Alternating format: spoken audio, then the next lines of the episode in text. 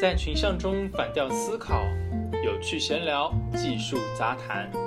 本节目由唱唱反调出品，欢迎在各大平台搜索并关注我们。每一期都会抽奖送出粉丝福利，别忘记参与活动哟。这期节目的特邀嘉宾是我们的老朋友 Viking。 Hello 大家好，很高兴又来到我们的唱唱反调。听过我和 Viking 前面的节目的朋友应该都还比较熟悉，他的 title 呢是艺评人兼占星师，非常斜杠职业的海王星人。诶，为什么是海王星人呢？这个跟我们上一次录的节目我也有谈到，我是一个很海王星的迷糊的，很有温吞的性格。嗯，所以是跟你的性格相关，非常的喜欢海王星，对吗？对，嗯。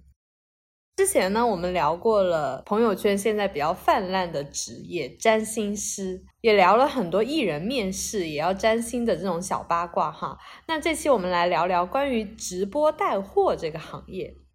到底什么人适合做直播呢？什么人又比较爱买买买呢？从他的星盘上也可以看出来吗？那我们等会儿来一一解答吧。我最近发现啊，现在开直播玩动森拍小视频简直就是当代青年人的社交门槛，你如果不玩这三个当中其中一个的话，就好像没有办法融入大家了一样。我这个从来不看直播带货的人在四月六号还买了鱼糕。诶，鱼糕是什么？是湖北的特产，它的做法有点类似于潮汕的鱼丸，只不过它是片状的，它不是丸子状的。哦，那这个有点像我之前去福建吃的那个鱼卷。嗯，对，差不多吧，类似，只是叫法不同。像我们那边叫香丸，嗯，就是很香的香，吃饭的那个丸。啊，你刚说到的直播是不是之前我看到有新闻说，就是央视跟李佳琦共同推出的那个呃为湖北拼单的那个直播吗？啊，对啊，央视新闻的主持人朱广权和李佳琦是打算同框出镜的嘛，他们为那个谢谢你为湖北拼单做直播带货。我当时不是为了买东西看的啦，真实原因我就是比较好奇那些正统的媒体人如何做直播带货，所以我就好奇去看了一下，我就下单了那个鱼糕。我下单鱼糕的时候我就在想，哦，果然还是吃的比较好卖，大众化，大家都会买这样东西。嗯嗯，我倒是没有看啦，因为我平时比较少看直播，只是后面看到新闻所以才知道这个直播。去年的时候有一段时间非常沉迷直播，因为刚好那个时候我在写论文，每天早上到晚上都会在图书馆里面度过，所以我基本上一天都不会有太多与人交流的机会，也很少会有正常的这种社交场合。除了平时吃饭啊，正常的对话以外，我基本都是在写作。就这个时候就很偶然的看到了我之前关注的店铺它有直播，然后我就很沉迷于跟店铺里的主播去互动。她很会聊天，很漂亮。当我买了他推荐的产品的时候，我会感觉自己好像也跟他一样变漂亮了。啊，就是有种代入感。直播刚刚火的时候，他还没有那么强的带货的性质，他有陪伴感了。就是在你不方便出门或者是不想去社交的时候，他在家里，哪怕是你的卧室，也有能陪伴你，感觉有很多朋友在一起的那种感觉。对，它就是满足了我这几种需求吧，一个是陪伴啊，还有交流的作用，嗯，另外一个它也是给我做一定的自我认同。直播网红这种接地气的销售本身其实就是在拉近广告与人之间的距离。嗯，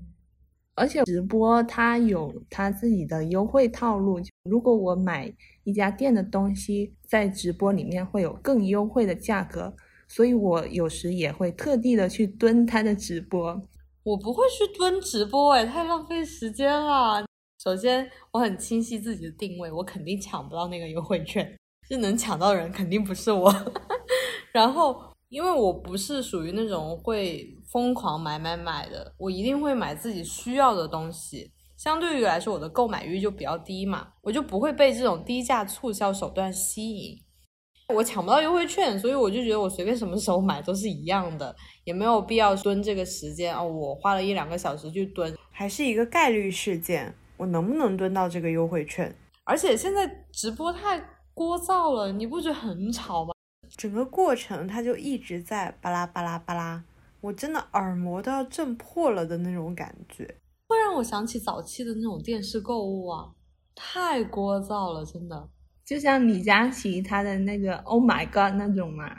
但是我觉得他有时候挺聒噪的，有时候就还好，他声线穿透力很强，就是又洗脑穿透力又强，你又能疯狂的记住他 slogan， 但这也是他火的原因啊，他早期火也是因为他有固定的 slogan， 而且确实比较便宜，挺重要的一点是他确实会亲自试口红，你看现在很多艺人他带货口红从来不自己试产品的，这一点也很神奇。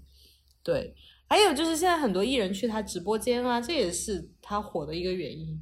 就艺人带着粉丝，然后粉丝被李佳琦间接的圈粉。嗯嗯，他之所以那么成功，能够成为直播界的一哥，她作为一个女性消费文化的先驱，因为她毕竟是个男生嘛，但是她不断的试口红，就像你刚刚说到的这一点，首先她对女性的化妆文化一定的认同，再去融入。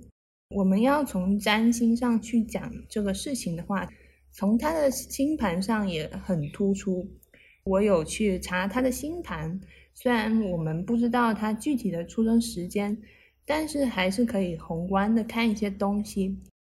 啊，就是说如果我不知道一个人的出生时间，我还是能看出一些性格啊，或者是他的一些爱好的，对吗？对，就是如果你知道他的生日的话。嗯，听到没有听众朋友们，可以偷偷的去扒你们的男朋友或者喜欢的男生了。是的。嗯，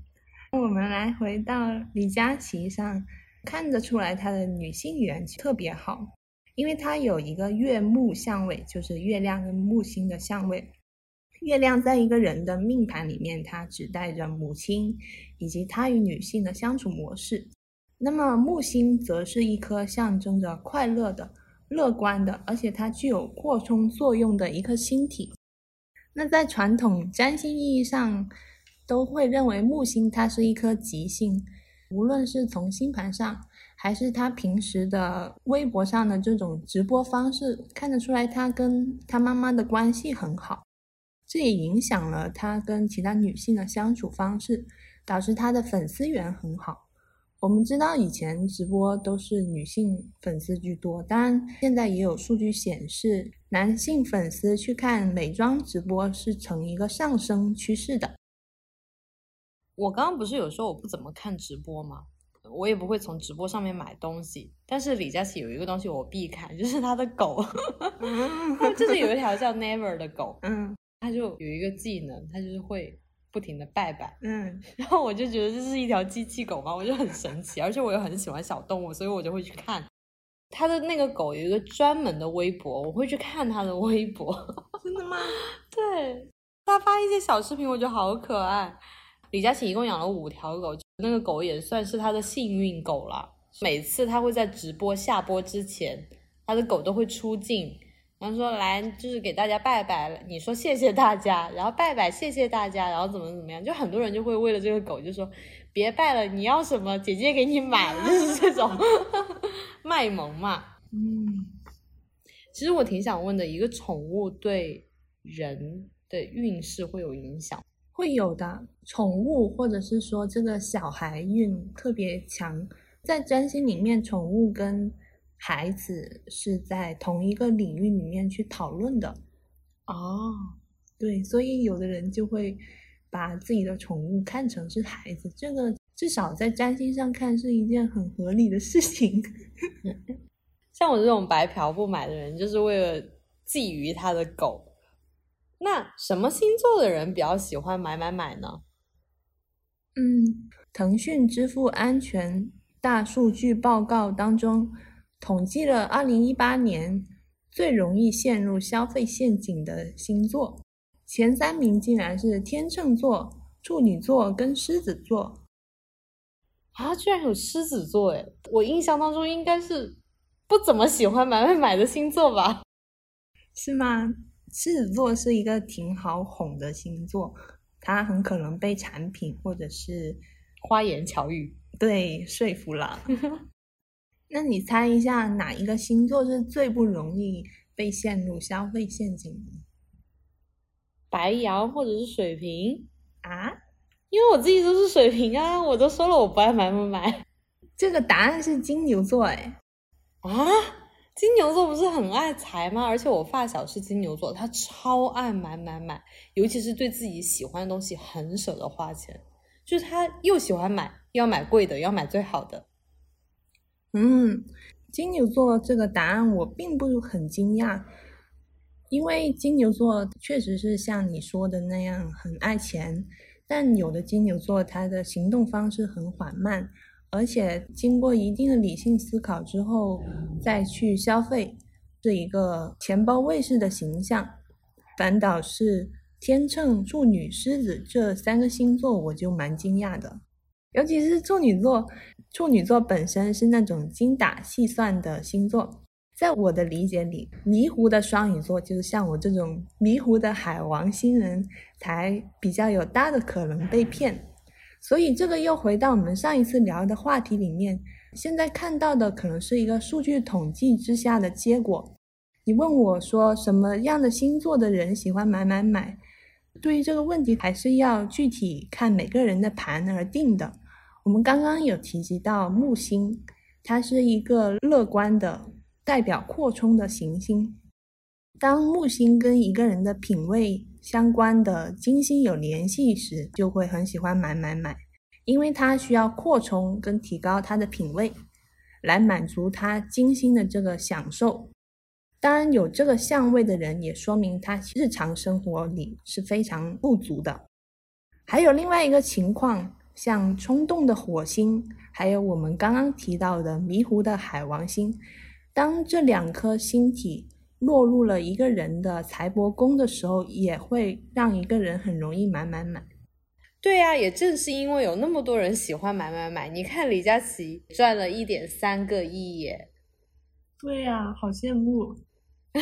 对，他在上海云锦东方二期买了一个豪宅嘛，还是顶层复式，据说跟胡歌、唐嫣做了邻居，而且房子比他们都还大。这都是大家的口红一字字堆起来的吗？对，很多人都这样调侃。这一次央视入驻淘宝直播，也让大家看到了直播电商的一个红利。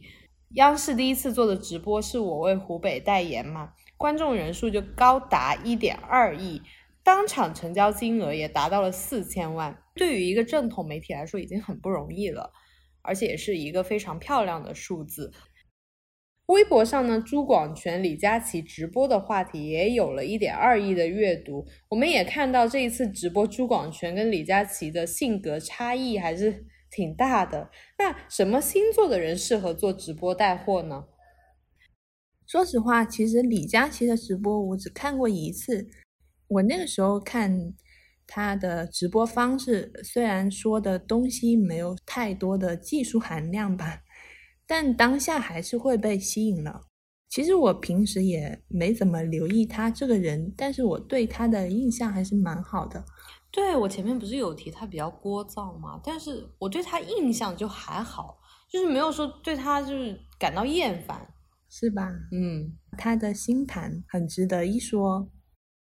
他是一个太阳双子、月亮处女的人。刚刚聊的什么样的星座的人容易买买买，都是在讲我们星盘上的太阳星座，这是通俗意义上的星座。但其实一个人有很多个星座，就是在我们出生的时候，不同的行星走到不同的星座，对人产生不同的影响。这个其实也是基于一种以地球为中心的天文学来发展的。那我们回到李佳琦，他的太阳双子、月亮处女，这是一个什么样的人呢？我们看到这是一个非常重视信息交流的人，因为双子座跟处女座的守护星座都是水星，水星就是掌管信息啊、思维的，通常它都会跟写作、评论有关。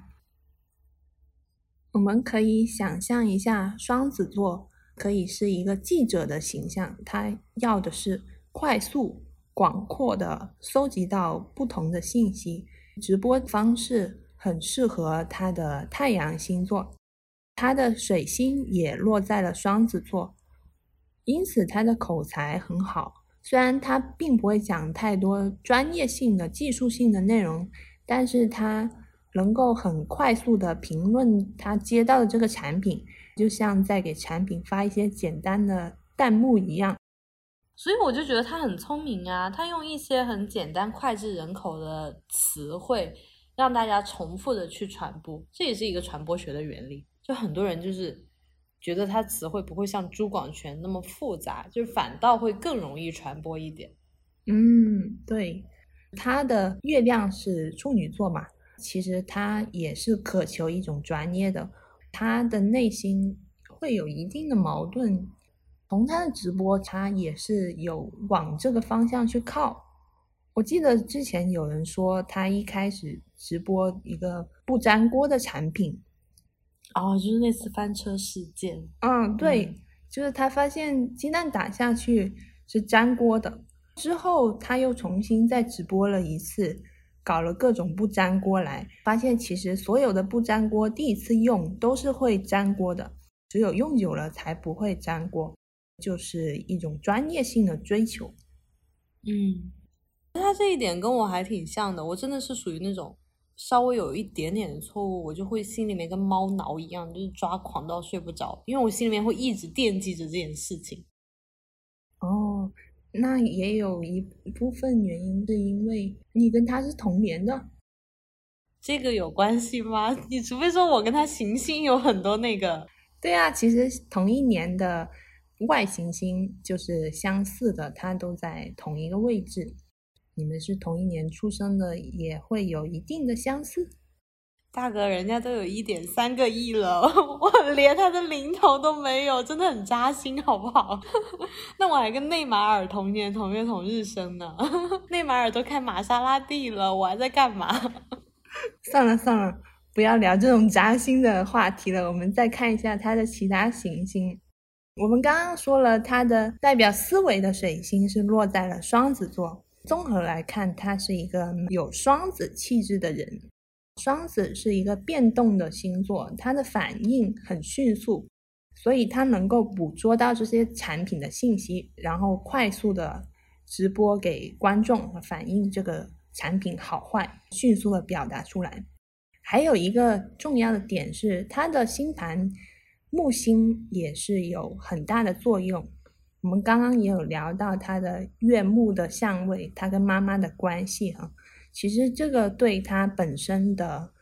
性格也有一定的影响。就是木星他能够夸张他的日常的交流方式，所以我们看他的直播方式就是很夸张的。当主播还是蛮考验人的，因为毕竟你要对着一个屏幕一直在讲话，而且要讲的绘声绘色，还是有一定的难度的。双子本身就能够顺应着他人而来，加上木星的影响，把它再夸张化。所以说为什么李佳琦适合直播，他本身在运用直播这个方式上就有一定的天赋。你一开始说他是双子座的时候，我还挺惊讶的，因为我感觉他挺像白羊座的，就是他不是有说他疯狂试口红啊，然后天天熬夜，睡觉的时间很少，看的产品非常非常的多，就很像白羊座，你知道吗？我印象当中白羊座就是这样的。哦，对，这个其实跟他的火星是白羊座有关系。火星在白羊座就像回到了他本身的家里。火星他在一个人的星盘里面代表的是一个人的行动力跟他的体力，所以他精力是非常充足的，能够疯狂的吃口红，而且每天都熬夜，本身有这一股狠劲在里面。哎，我的火星是白羊吗？你的火星是摩羯。哦，哎，你记得好清楚啊。对呀、啊，因为你的星盘的行星都很集中，所以一下就记住了，就没有什么难的是吧？嗯，那么什么样的星座适合做主播呢？我们刚刚讲了李佳琦，他是一个太阳双子、月亮处女的人。顺带提一下，薇娅跟杨幂，他们两个都是处女座，而且都是在直播或者是带货方面有一定的影响力的人，所以我们看到有水星守护或者是他的星盘的水星能量特别突出的人，他可能在直播方面有一定的天赋。这么说来好像我也很适合做直播哎，说不定下一个火的就是我呢。做这一期节目之前我有查数据嘛，二零一九年直播电商的规模已经达到了四千三百三十八亿元，那肯定二零二零年这个行业总规模会继续扩大，这样的红利自然就会吸引越来越多的人进入这个行业。你是会被一些行业红利吸引的一个人吗？就是你有想过做一些所谓的兼职，然后要去做一些副业，看到哦，就是抖音红利好大，我要进一下抖音这样子？我会啊，我觉得我现在就是一种方式。说到底你就是缺钱。但我还是会量力而为吧。对，因为大家都还挺清晰自己的定位的，比如说我就知道嗯，我不适合做直播。有的人不清晰。哦，对，大家都尝试一下总没有坏处吧，毕竟红利都摆在这儿是吧？你看李佳琦去年也接了很多广告代言呢，他还去了时装周，还拍了杂志封面，也算是直播带给他的周边红利吧。哦，说起这个，之前有看过他最近拍的一段广告，我看了感觉还是挺奇怪的，他的动作跟眼神在广告里面都很到位，但是他一开口说广告的时候，我就觉得很喜感，有点又回到直播的感觉，就像一个谐星在代言美妆产品一样。但实际上他平时的直播过程也没有说特别的搞笑啊。那肯定是因为广告跟直播的形式不一样啊，然后这种差异感会带给你有一种怪怪的感觉。对，我也想到这一点，广告跟直播方式还是不一样的线上销售，因为广告都是明星去代言的，而且这个广告代言人他要有气质有光芒，他不可能像直播网红这样去评论这个产品怎么怎么样。范冰冰去评论产品我也觉得挺奇怪的，他就适合代言，但是他不适合去评论这个产品怎么怎么样，是吧？这个就是一个反差。嗯，对，所以明星他本身是对普通人是有一种距离感的，当他放下了这种距离感去直播去吸引观众去买的时候，你就会发现这当中有点矛盾。这个也可以用星座来解释，就是广告代言里的明星他就是像狮子座的，狮子座通常意义上就像一个舞台上的明星，有偶像包袱也有气质，但是如果你要一个狮子座去给普通观众做一个面对面的交流，这可能就有点为难他了。说到这里，回到李佳琦的星盘，他的土星星座是水瓶座，我们刚提到的狮子座他的对立星座就是水瓶座。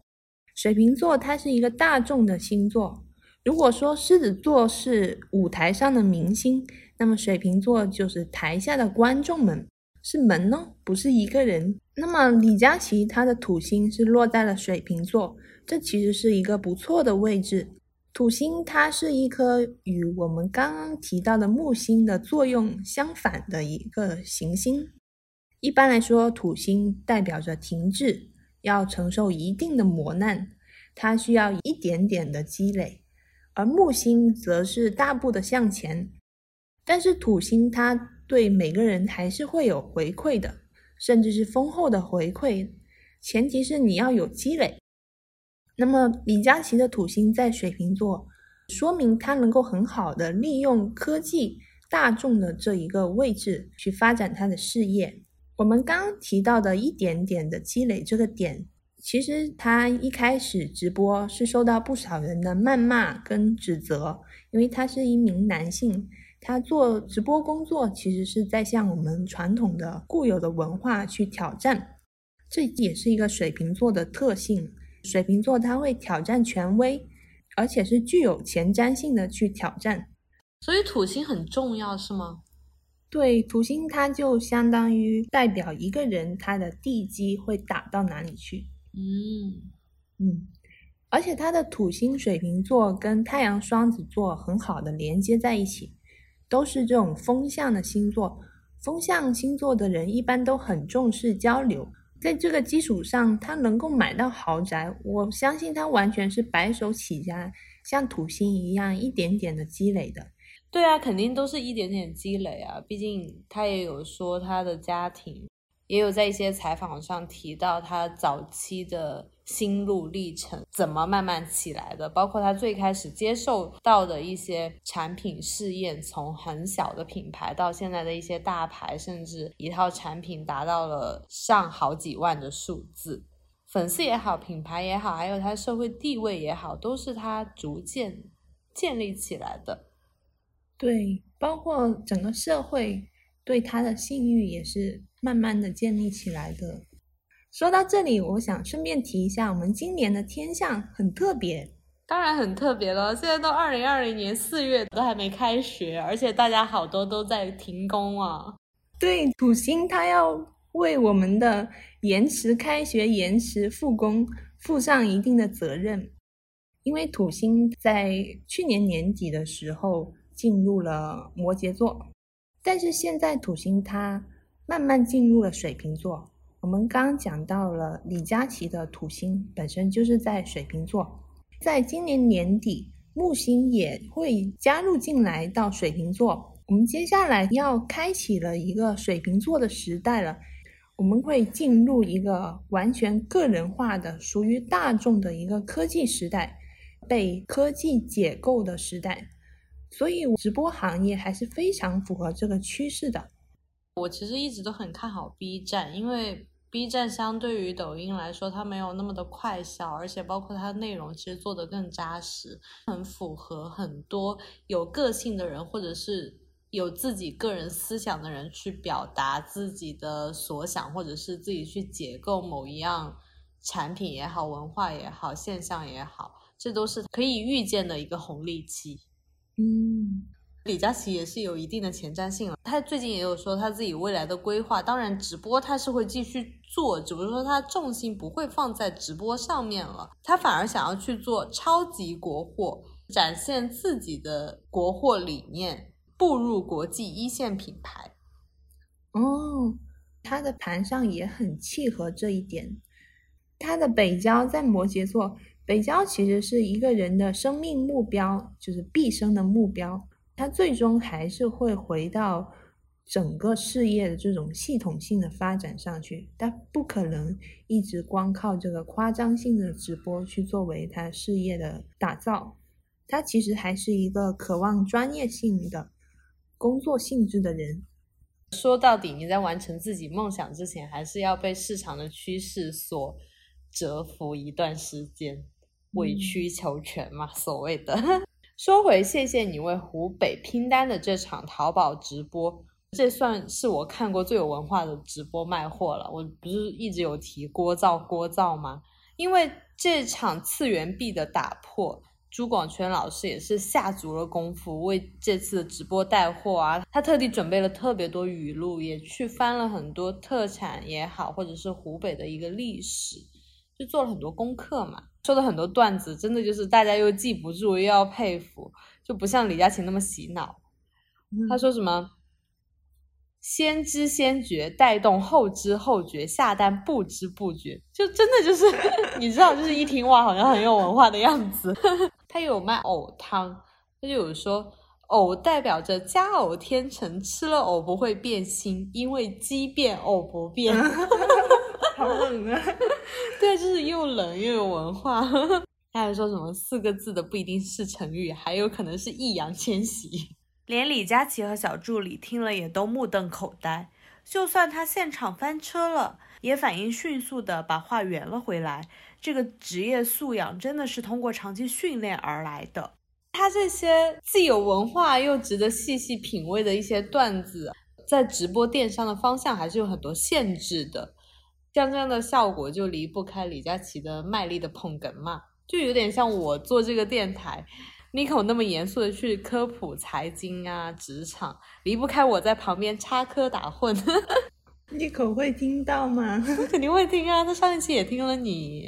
他说什么时候要花钱请你看看星盘啊？真的、啊，生意来了啊！他竟然会相信，他相信的。他相信的我以为他比较理性的人，他就是既理性又不理性，他要在理性当中去证明你的不理性。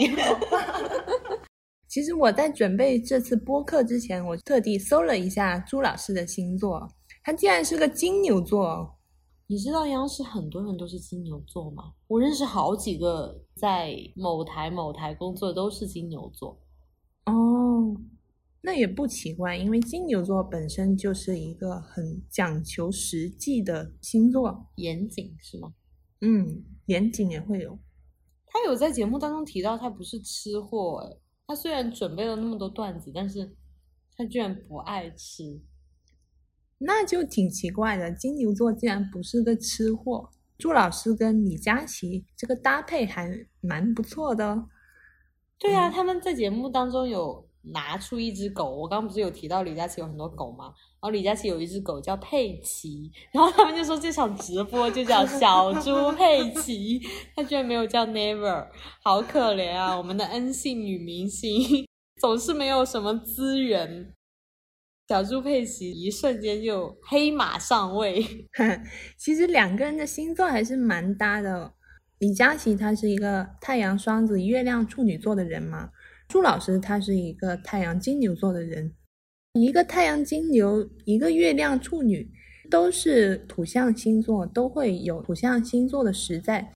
所以他们去直播湖北特产挺适合的。而且李佳琦他的月亮会促使他本身很渴望跟专业人士的交流。嗯，对，你说起搭档的这个问题，我跟 Nicole 搭档，我是一个喜欢提出问题的人， Nicole 是一个喜欢总结的人。我跟 Nicole 一开始也有考虑到要不要把我们的播客内容放到抖音，或者是放到淘宝直播，或者是某一些其他的平台上，但是我们想算了，因为那个确实不是我们的一个方向，我们也没有必要说为了这样的红利而去入驻，因为稳扎稳打的做一个品牌本来就是一件非常不容易的事情。我们只要坚持在一个方向上做，已经很难能可贵了。嗯，这一次央视新闻的打样也给未来直播给出了多样方向的一个答案。电商内容一定要做好规划，不要永远就只是会说买它。观众会越来越多，直播的人也会越来越多，人才济济是必然的一个趋势。没事的话多扩充一下词汇量，在直播的时候用词不要再这么匮乏了，因为观众会越来越不买账的。毕竟人人都不是李佳琦和薇娅，还有很多小主播啊，没有 I P 形象的，这点倒是可以学一下。目前很多 C E O 啊大佬入驻各种直播电商，能全面的介绍一个产品还是挺重要的。对，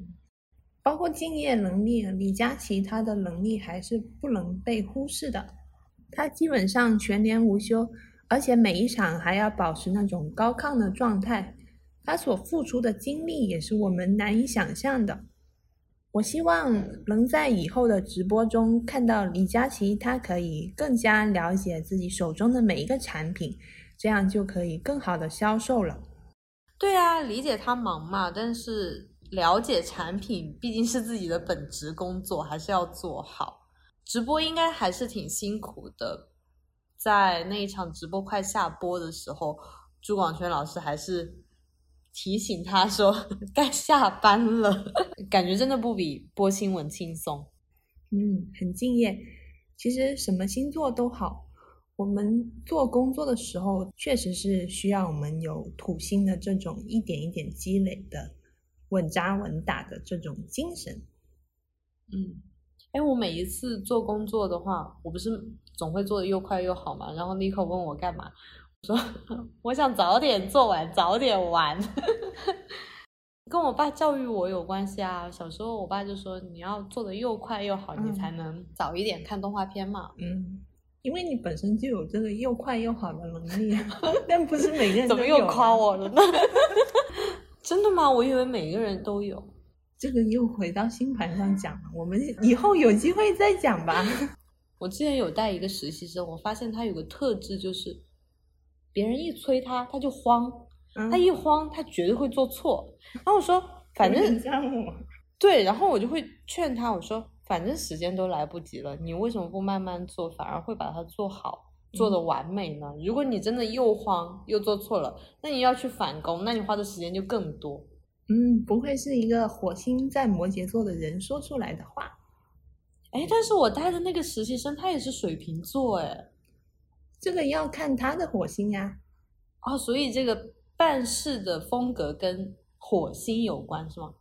嗯，有比较大的联系。嗯，所以听众朋友们，如果你们要彻彻底底的了解自己工作的一种方式的话，可以从火星上面看。对，因为毕竟火星它代表一个人的行动力有没有冲劲啊，有没有像李佳琦的火星白羊这样子疯狂试口红的这种冲劲呢，其实都能够从每个人的火星上看出来的。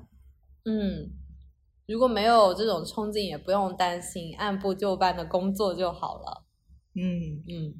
那我们本期节目就到这里了，希望大家在看直播的过程当中可以摸摸自己的钱包，理性消费。对，嗯，希望大家可以升职加薪，肆无忌惮的买买买。喜欢我们的节目的朋友们呢，可以加我们的小助手麻瓜呱呱，他的联系方式呢在我们的节目简介里，包括我们的微博和微信以及公众号，大家可以和我们互动留言，期待和大家的见面。那我们下期见了，我是一万，我是 Viking， 拜拜拜拜。